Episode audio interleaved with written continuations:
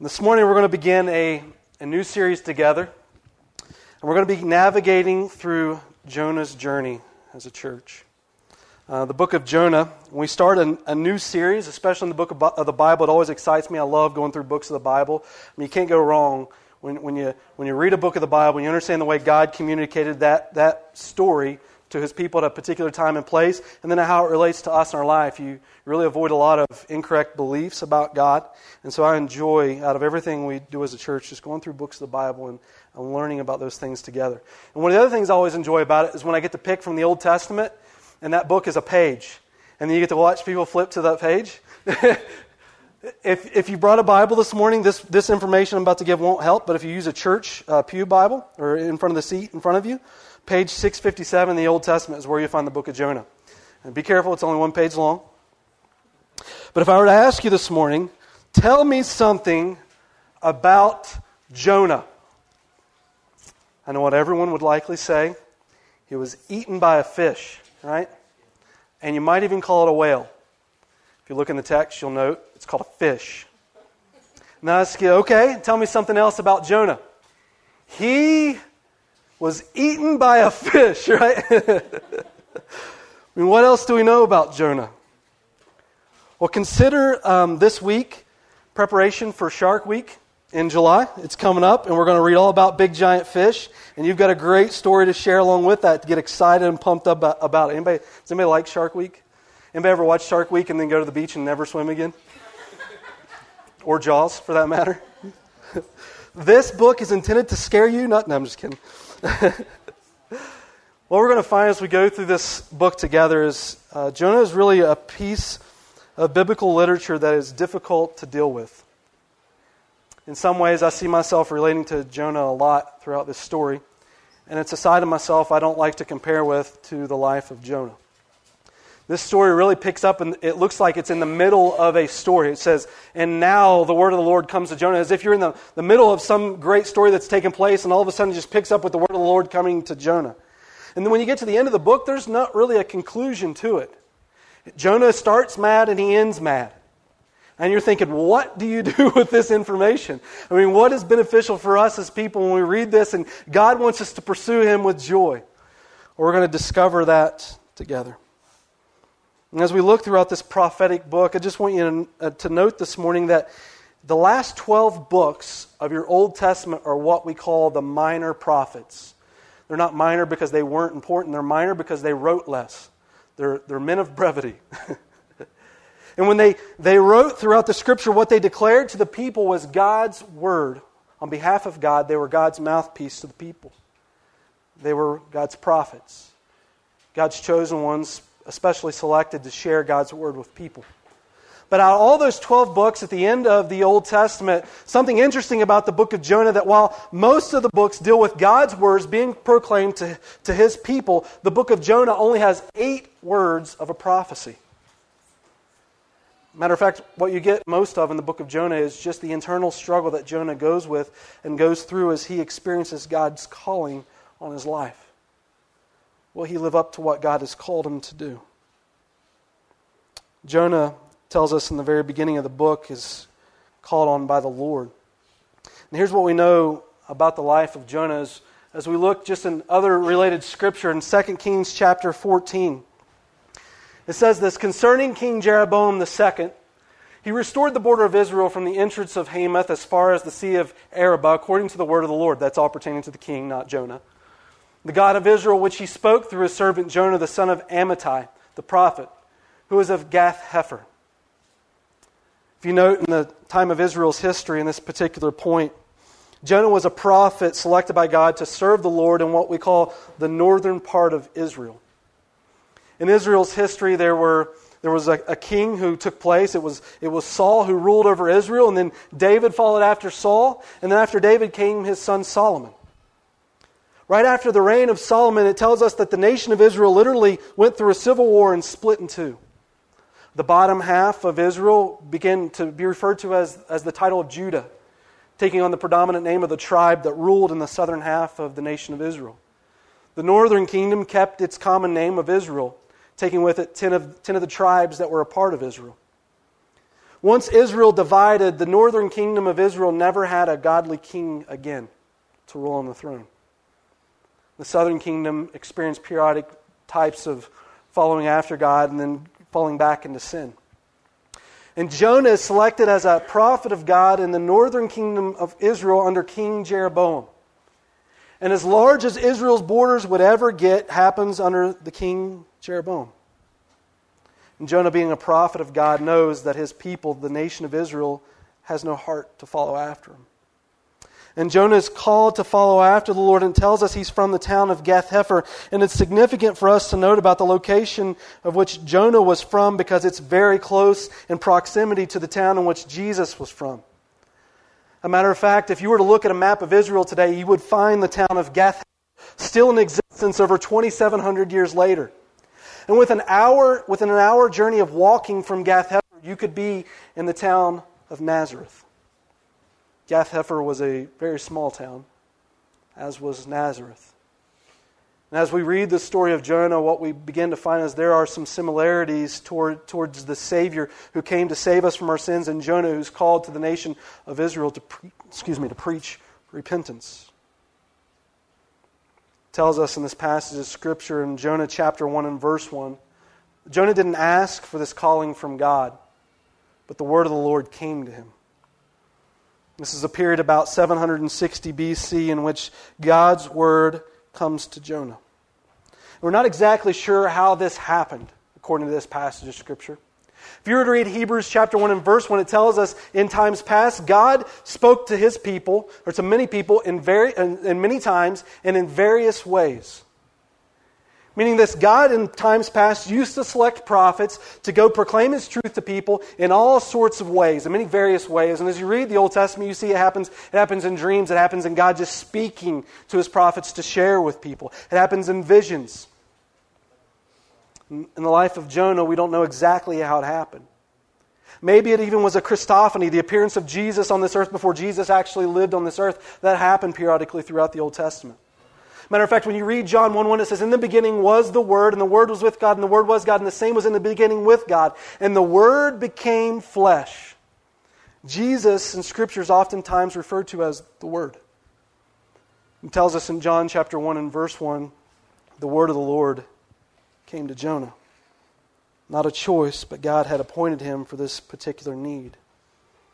This morning, though, I just want to encourage you as we desire to find and discover God's will for our life that we shouldn't seek uh, just special revelation or appearance from God to, to communicate to us what He wants to do or wants us to do. See, Jonah lived in a time before the Old Testament was even formulated, he lived in a time before we had a New Testament. If you want to discover God's will for your life, most of what God desires for your life is found within His Word. Matter of fact, as you read Hebrews 1, chapter 1, and verse 1, it tells us God spoke in times past to, to his prophets in many times and in various ways, but today he has spoken to us through Jesus, it says in verse 2. Meaning everything that God wanted for us to, to understand and accomplish in this world, everything that we should see to discover what God's will for us is in our lives is found in Jesus. That's why, as you read the book of Genesis, you find that God promises to us a Savior who would come. You read through all of Scripture the promise that Messiah who would be here. The Messiah comes, the Messiah dies for our sins, the church is established, and you get to the book of Revelation in the end, and Jesus wins. God has declared to you the results. And God's will for you can be made known in the Scripture. If you desire to know what God wants for you in His life, to experience God's calling, my desire for you, my begging of you would be a, become a student of God's Word. See what God has to share for your life. I'm always hesitant when people sometimes say that the Spirit of God directed him to do certain things because the Bible tells us in 1 John chapter 4 and verse 1, brothers, believe not every spirit because many false prophets have gone into this world. And my question to people who, who oftentimes say things like that without backing it up according to Scripture is, what spirit are you following? Because if what you're doing can't be matched with what God's word says, it's not an obedience to what God would want you to do. And so it's important to understand the way God desires to communicate himself through Scripture before you begin to share with other people what it is that God wants you to do without really knowing who that God is. Become a student of God's Word. Nonetheless, it says in this passage of Scripture that the word of the Lord came to Jonah. And this is what it says. We ask the question, well, why did God's word come to Jonah? He says in verse 2 Arise, go to Nineveh, the great city, and cry against it, for their wickedness has come up before me. Jonah is told by God that his purpose and reasoning in which God is sharing his word for him is to go to Nineveh. Think about why Nineveh? God just all of a sudden woke up this morning and he says, Jonah, I got up this morning and my map of the world was looking pretty good and I threw a dart and it happened to land on Nineveh. That must be where we should go today. Is that how it works? If you study the history that's taking place in the life of Jonah and the circumstances around Israel at this time, you'll become to understand that, that Nineveh is the capital city of the empire known as Assyria. Assyria at this time is, is a world dominating power. And God is saying to Jonah, Listen, Jonah, I want you to go to the largest city of the greatest empire that's existing on the face of the earth right now. He's, it's as if he's saying to Jonah, Jonah, if we want to change this place, this culture, these people for Jesus, you've got to get to the heart of the city that dictates the culture in which they obey and follow should be a circumstance that all of us examine as we see where God calls us in our lives. If, if we desire to see God just make some noise in a city, we get to the epicenter of that city or into, into a, a state, we get to the capital of that state, and we make a difference for Jesus. And God's interest is to change the wickedness of these Gentiles, it says, into the grace of God.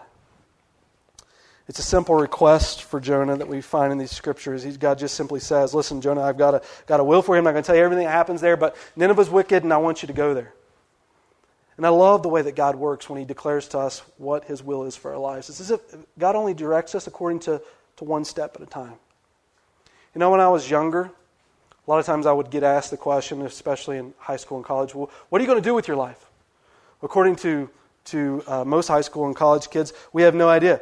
And when we get to college, um, we're going to change our major about 20 times, and we still have no idea, right? Man, God, I get tired of this conversation. Just show me everything you want me to do with my life for the rest of my life. Just map it all out for me. But God doesn't do that for Jonah, and He doesn't do that for us.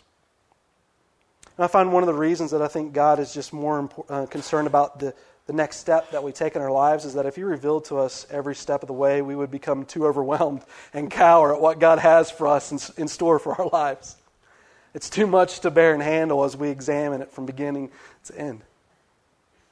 And Jonah just is spoken of to the Lord, and God just simply says, Listen, Jonah, all I want you to do right now is go to Nineveh because they're wicked. And recently, we just had the Kentucky Derby ran. That's pretty close to where I live. People back east, they, they love their horses, especially in the state of Kentucky. If I could just tell you the one animal I will never get on in my life, it's a free thinking animal that can run really fast.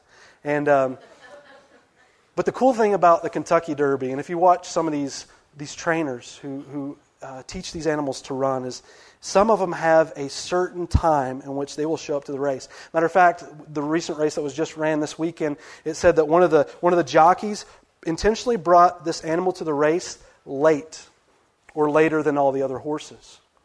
And the reason was is the jockey had trained this animal to recognize that when this animal got prepared to run the race, when he showed up to the track, the animal went into running mode and it, it got really antsy about getting ready to, to run this race. And so the trainer wouldn't let the animal know when he was going to run the race until the race was about to start.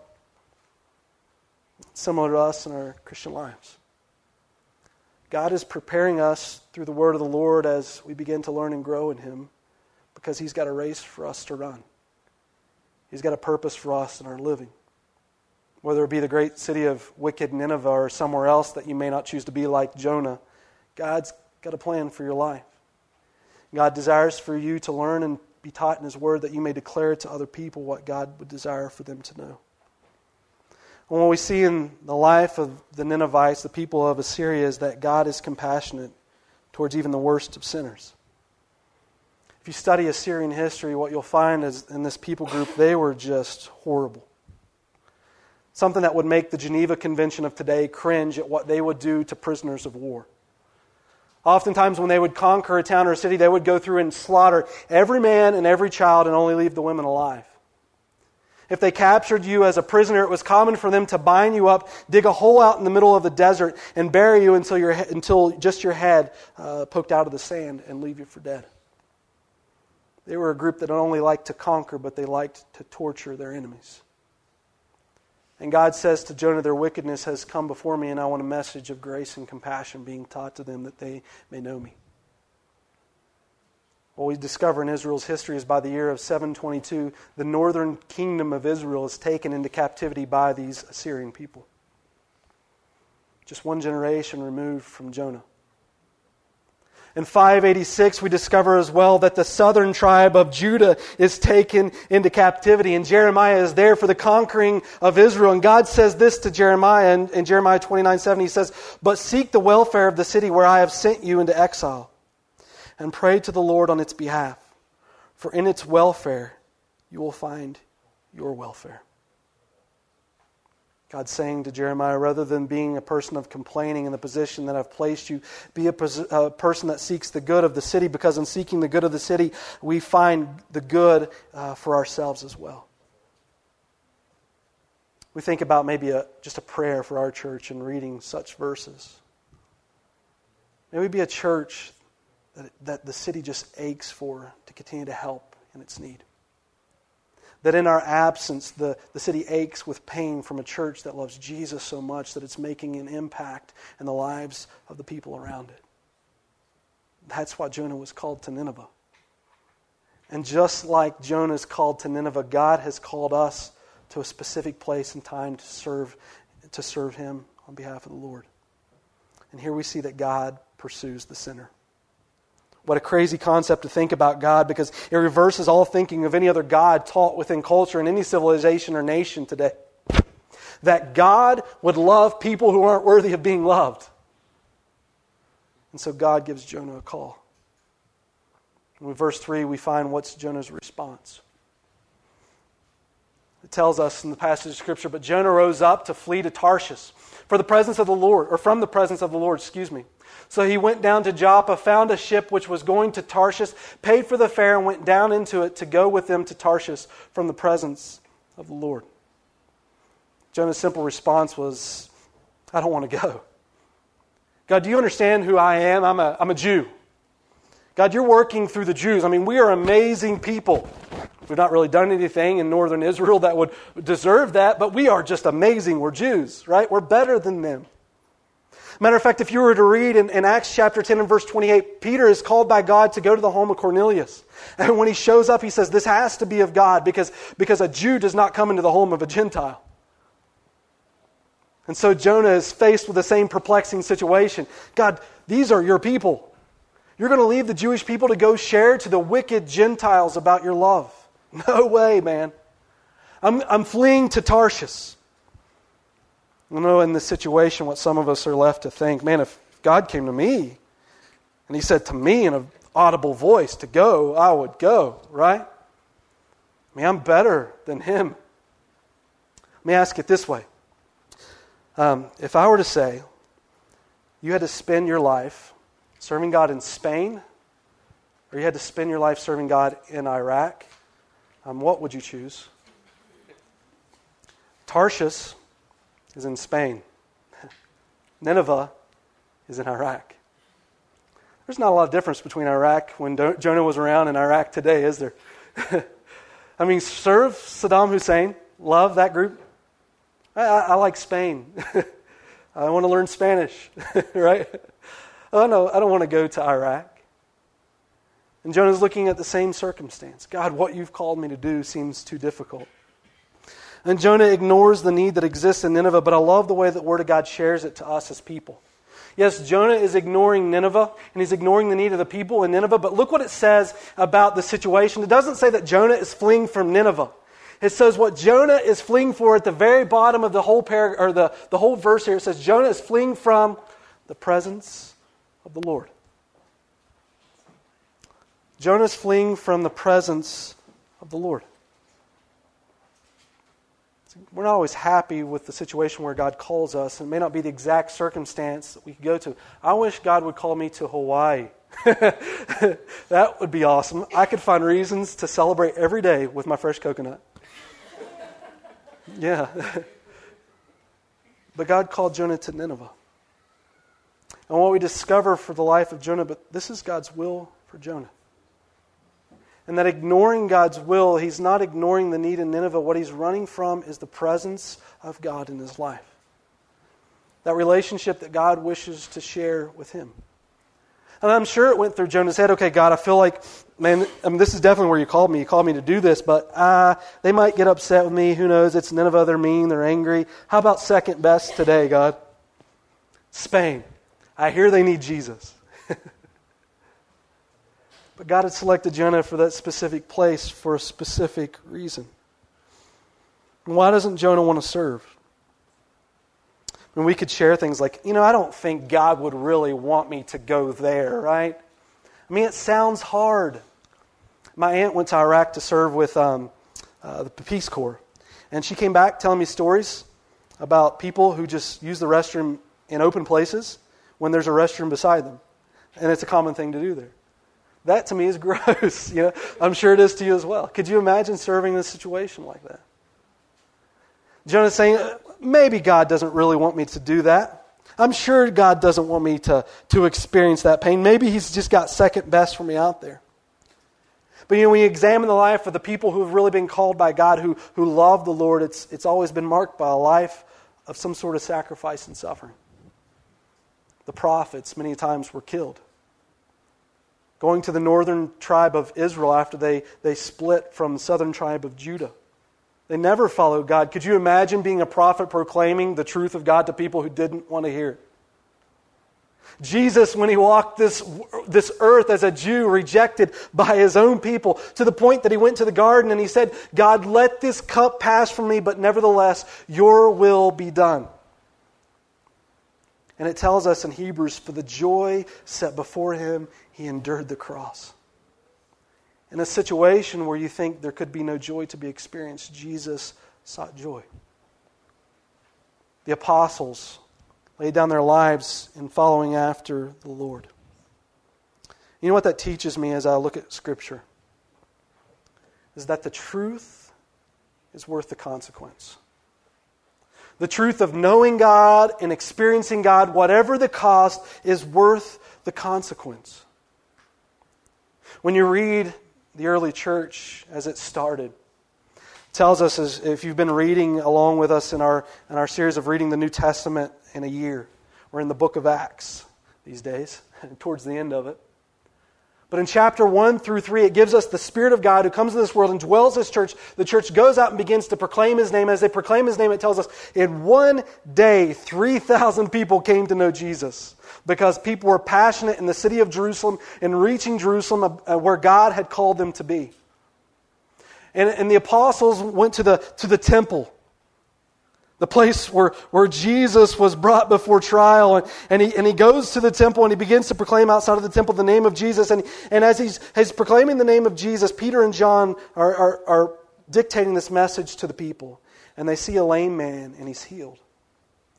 It tells us when this lame man's healed, more people came to listen to this message, and, and many more people came to trust in God. And, and as they came to trust in God, the, the leaders of the Jewish nation got angry.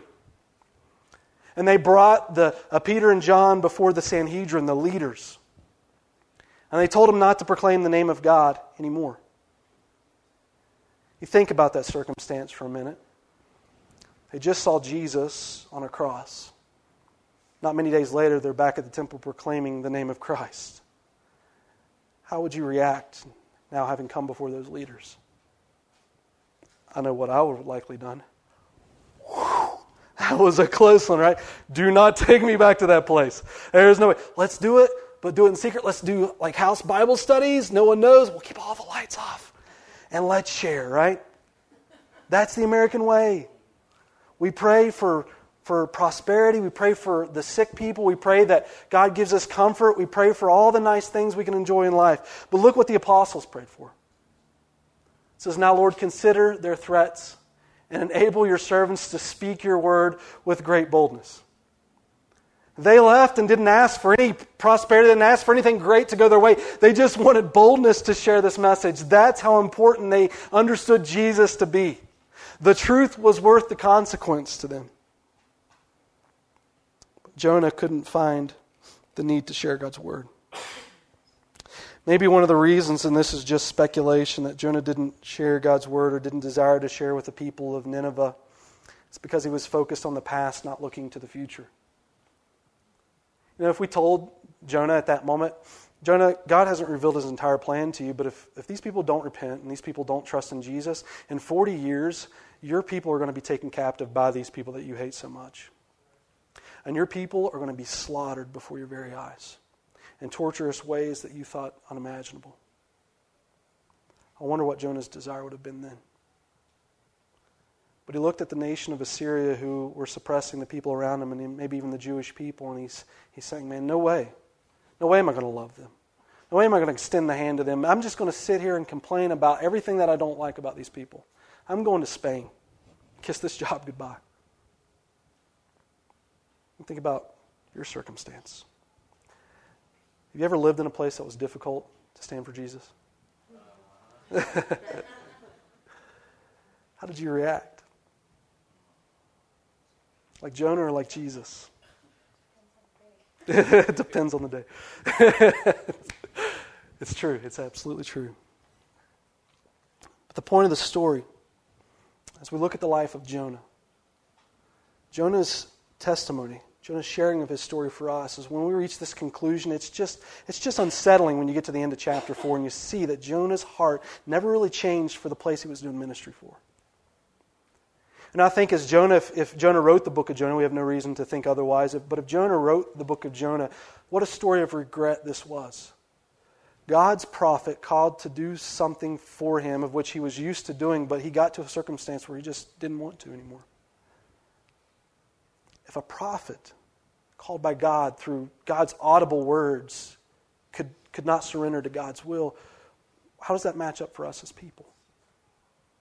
Will we act like Jesus and pray as the disciples did for boldness, just to stand more clearly for Him, to see the lives and hearts of people change for the good of the city and the good of all people around, the good of the church, for, for everyone? Or do we act like Jonah and run? The truth is worth, worth the consequence. And in the end, we have no idea about the outcome. And, and one of the things maybe we can examine in the life of, of Jonah is the reason that he wasn't able to do ministry is because Jonah focused on himself rather than others. Jonah was more concerned what people would think about him going to the nation of Nineveh rather than what would happen in the life of the Ninevites as, as God's word was proclaimed. Could you imagine today if we just thought in our heads, okay, if this area was like 95% Christian, we, we better be ready. Study your Bibles because you're going to have a lot of Jesus sharing to do with people I mean, but could you imagine the transformation that would take place if we were to dream that big? If we were to pray for that kind of boldness to share God's word, like the apostles, not like Jonah. Now I'm brought to a place in a portion of Scripture like this where I just fall to my knees. I say, God, forgive me for not having a vision as big as yours, for not seeing this city the way that you do, for this state for this country. God, give me a heart that when you say go, I get up and run. You know, we looked last two weeks what God's plan is for the church to go out into this world and make disciples and how to do that. God has called us to do that. It doesn't take an audible voice. God has said, go. And rather than praying for comfort on a, on a day or for a sick person, which are, are good things to, to pray for, we want our well being, right? We want uh, to not be sick. We want to live a healthy life. But man, what about the spiritual need of the people around you? What about when you knew that you should have shared Christ in a particular situation, but you held your tongue afraid to offend somebody? What about praying for boldness? You know, I know, I know, and seeing Christians live out their lives, there are a small group of Christians who um, who go to proclaim the name of Jesus and do it in such a spirit that it's really distasteful towards the overall body of Jesus. But I got to say, as a body of Christ, more oftentimes we err on the side of not saying something about Jesus rather than saying too much about him.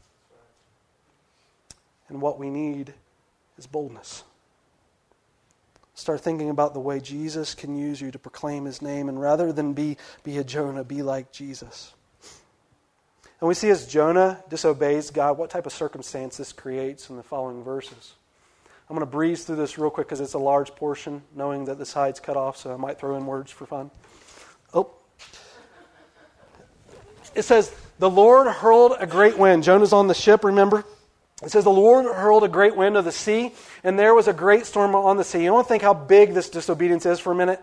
Um, people in this day don't jump on a plane and just, you know, in two hours they're where they want to be. You can't go to Israel, eh, to, from Israel to Spain that fast in these days. And this would have taken like a year of Jonah on this ship thinking, I'm disobeying God, I'm disobeying. And the Lord brought a great wind of the sea, and there was a great storm on the sea, so that the ship was about to break up. Then the sailors became afraid, and every man cried to his God. And they threw the cargo which was in the ship into the sea to, to lighten it for them. But Jonah had gone below into the hold of the ship, lain down and fallen sound asleep. I'm sure he had, running away from God. You think anybody watched Deadliest Catch? Man, I'm, I gotta admit, I'm, a, I'm a Deadliest Catch addict. Anybody know if I say Sig Hansen, anybody know who that is? Like the all men on the sea, Northwestern. He drives it. He's from Sweden or something, Denmark. I don't know. But he's a, like a man's man. You think about these guys on the ship for just a minute in this storm. These are sailors and they have seen storms. Matter of fact, they would probably put the deadliest catch people to shame. They, are they're, they're flying. We've had thousands of years now in building better crafts that are more seaworthy to handle big storms. These guys are on these old rickety boats in the middle of the storm, and, and they are sailors, dirty, nasty, teethless, West Virginia looking sailors. And uh, I'm from West Virginia, right? And they're afraid. It tells us. So much so that they begin to, to lighten the load. I should apologize if West Virginia people ever come here. Sorry.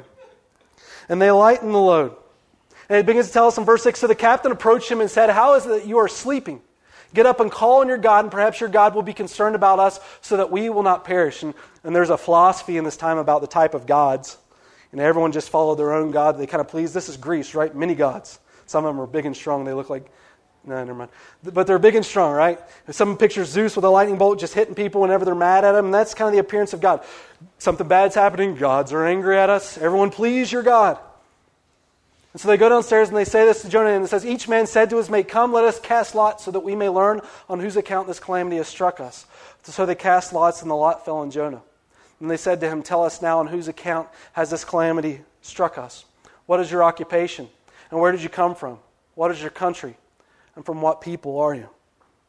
And Jonah goes on to share. He says, And he said to them, I am a Hebrew, and I fear the Lord, the God of heaven, who made the sea and the dry land. See, Jonah's just saying, okay, in your time, you know, you think you worship these gods, and this God's maybe in charge of the rain, this God's in charge of fertility, and this God's in charge of the crops. No. This God created heaven, everything on earth, and everything on land. That's how powerful this God is. That's why that storm's here today. And it says, Then the men became extremely frightened, and they said to him, How could you do this? For the men knew that he was fleeing from the presence of the Lord because he had told them. So they said to him, What should we do to you that the sea may become calm for us? For the sea was becoming increasingly stormy. And he said to them, Pick me up and throw me into the sea. Then the sea will become calm for you. For I know that on account of me this great storm has come upon you. However, the men rowed desperately to return to land but they could not, for the sea was becoming even stormier against them. You know, in our storm circumstances, it's worth noting for us that our sin can affect everyone. You think about the sailors on this ship. Jonah's sin of not following after God caused these men to take their possessions, I'm sure that they were traveling with to make money on, and cast it off the side of the boat. The people of Nineveh needed to know the Lord. And Jonah is just content with himself. Oftentimes, we can identify sin as direct obedience, disobedience against God, but how much do we think that just not taking the time to share what the Lord is doing in our lives with other people is disobedience? Because that's what Jonah was doing.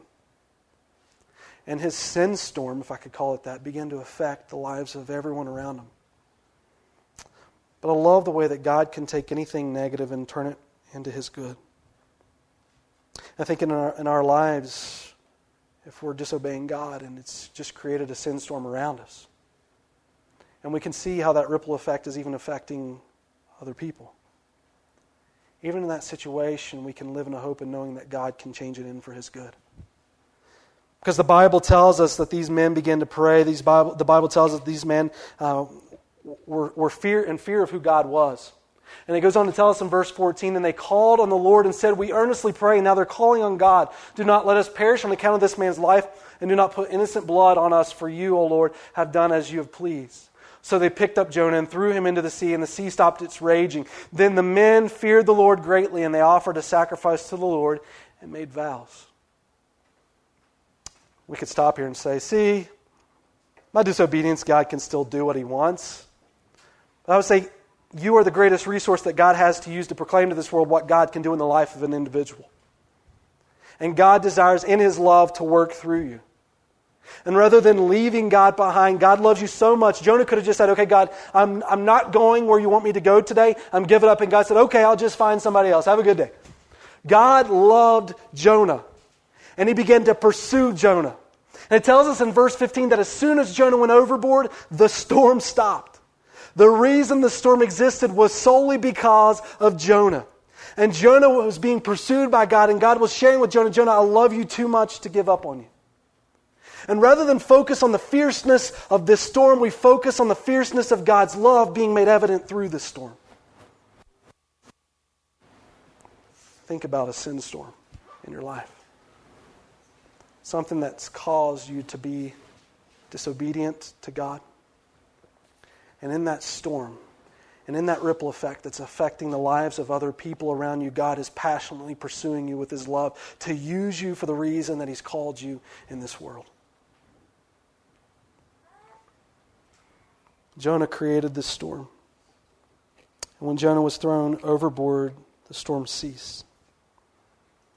And can I say this morning, as you think about the places that God puts you, whether you like it or not, there's an opportunity for you to find joy in it and knowing of the hope that is ahead for the people that you share God's word with. But the safest place you could ever be in this world is in the center of God's will. We're going to find in the next chapter happens to be in the belly of a well for Jonah. but it's the safest place you could be. Don't focus on the severity of the storm and the situation. Focus on the love of God in the storm. As we make comparison again just to Jesus in Jonah. I'm reminded of our own just sin that, that caused Jesus to go to the cross. When we had our own sin storm to deal with in our relationship with God, Jesus endured that sin for us. So much so that Jesus made an illustration in Scripture from himself back to Jonah. And it tells us in Matthew 12 39, he said, A wicked man in adulterous generations asked for a sign. Jesus is before all the religious leaders. And they're saying, Jesus, Jesus, do another miracle, Jesus. Jesus is saying, That's not what I came here for. If you want a miracle, here's the last one I'm giving you it's the sign of Jonah. He says, An adulterous generation asked for a sign, but none will be given it except the sign of the prophet Jonah. For as Jonah was three days and three nights in the belly of a huge fish, so the Son of Man will be three days and three nights in the heart of the earth the men of Nineveh will stand up at the judgment with this generation and condemn it. For they repented at the preaching of Jonah, and now something greater than Jonah is here. Because Jesus endured our storm so that we wouldn't have to. Jesus has given us the opportunity to walk in joy in the middle of his will for our lives. Jesus has called Jonah to proclaim that message to the lives of other people. Jesus has called you to do the same to those who follow. A few years ago, Stacy and I went up to up to Ogden to a Christian concert uh, put on by um, Steven Curtis Chapman, and uh, it was a great just a concert set that he had performed all over the country because the thing that was driving it was adoption. Steven Curtis Chapman, if you've never heard uh, about his life. He, he uh, helps other people adopt kids, especially from foreign countries. He himself has adopted a few kids from foreign countries. And he came to Ogden and he, he raised some money while the concert was going on, raised some money, and then gave it to a family at the concert who was working to adopt a child but didn't have the financial means to do it. They were just a little short of what it required. It was all about adoption. And Steven Curtis Chapman uh, pointed out to the people in the congregation that, that adoption is such a godly thing because, because you were an alien to God and God, a foreigner to God, and, and you didn't have a relationship with God before you trusted in Jesus, and God adopted you to his kingdom. Kind of cool to think about. And as Steven Curtis Chapman put on this concert, he even brought his two older boys who were, uh, uh, I think, in high school at the time to perform this, this worship set that he had prepared for this group to, to listen to him. And his whole family was just worshiping uh, together. They were serving the Lord together. It was a great thing to see. So when that song "I Will Dance with Cinderella" came out, I don't know if you've ever heard it. You know, you think about your daughter and just weep. It was a great, uh, just a, a, great time. And a couple weeks went by, and Stacey and I were sitting at home, and the news came on, and we found out that uh, Steven Curtis Chapman's youngest daughter, whom he adopted, um, had been killed, and she actually uh, ran over, run over, by her older brother who was performing at that concert. That's a tragic moment. Think about, man, he wrote that song for his daughter who passed away. He then wrote another song about seeing her one day in heaven. And, um, and that young boy, what would have been going through his mind when he, he knows what, what that whole concert was about, and now he, this young lady he just ran over with, with his car, his vehicle. And they put the family on Larry King Live months later and we were asking him about the situation. And, and Larry King asked the young man, When you got out of the car, what did you do or what were you thinking? And he said when he got out of the car, the family began to gather around the young lady, and he was just so destroyed by the situation that he just ran away and he just hid. Because he couldn't bear looking at the people that he shamed. He couldn't bear thinking about the circumstance that he was facing. And I think in our own lives, we, we can guilt rid ourselves so much for what God wants to do through us that we just think about all the shame that's presented upon us, all the things that we've done wrong, and we just want to run and we just want to hide. But God, in that storm, is pursuing you. And the reason that family was allowed to be on Larry King that day is because that son began to experience the restoration of his relationship with his family and the people that he disappointed so much and began to live again for the reason that God had created him. And his family gathered around him and they loved him. I don't know when it comes to the life of Jonah if we just are living in direct disobedience to God or it's just the weight of sin that's weighing it down. But the important thing to recognize as we go through the story together is that God has a purpose for your life. God has put you in a place to see people change for the sake of Christ, beginning in your own life. And if it's a difficult place, how more important it is for you just to stand thinking about the future hope that can be brought forth to all people as we point them to Jesus in obedience to the reason God has created us. You think about the early church in Acts. They were told not to proclaim the name of Jesus anymore. The Sanhedrin, they went out again and they proclaimed Christ one more time and they were brought before the Sanhedrin one more time. And it says they called the apostles, and you think about these 12 guys for a minute, they called the apostles in and they flogged them. When they would flog people, it was usually a process done one at a time, sometimes two at a time. You think about 12 men, your two buddies up there now, and you're sitting back here watching your friends being beat within an inch of their life. And then it's your turn. And then it says in verse 41, if we go on, they ordered them not to speak in the name of Jesus and let them go. And the apostles left the Sanhedrin. Look at this next word rejoicing. Because they had counted, been counted worth, worthy, it should say, to suffer disgrace for the name, referring to Jesus. And then it goes on to say that didn't stop them. Day after day in the temple courts and from house to house, they never stopped teaching and proclaiming the good news that Jesus is the Christ. That's contradictory to everything that I think about as an American Christian. How do you even fathom that? Rejoicing and suffering because you're so focused on Jesus, and then praying to be more bold, to then let it happen again think about the passion that they had to serve Christ because they knew the truth was worth the consequences. The reason Jonah's in our Bible today so that we could learn from a story of regret on behalf of a prophet who rejected God. Jonah messed up. He was so focused on himself and his own joy and pleasure in this world that he forgot the greater picture in which God had called him to serve. You know, this morning, this message is a hard one to think about, a hard one to start on when we go through this series.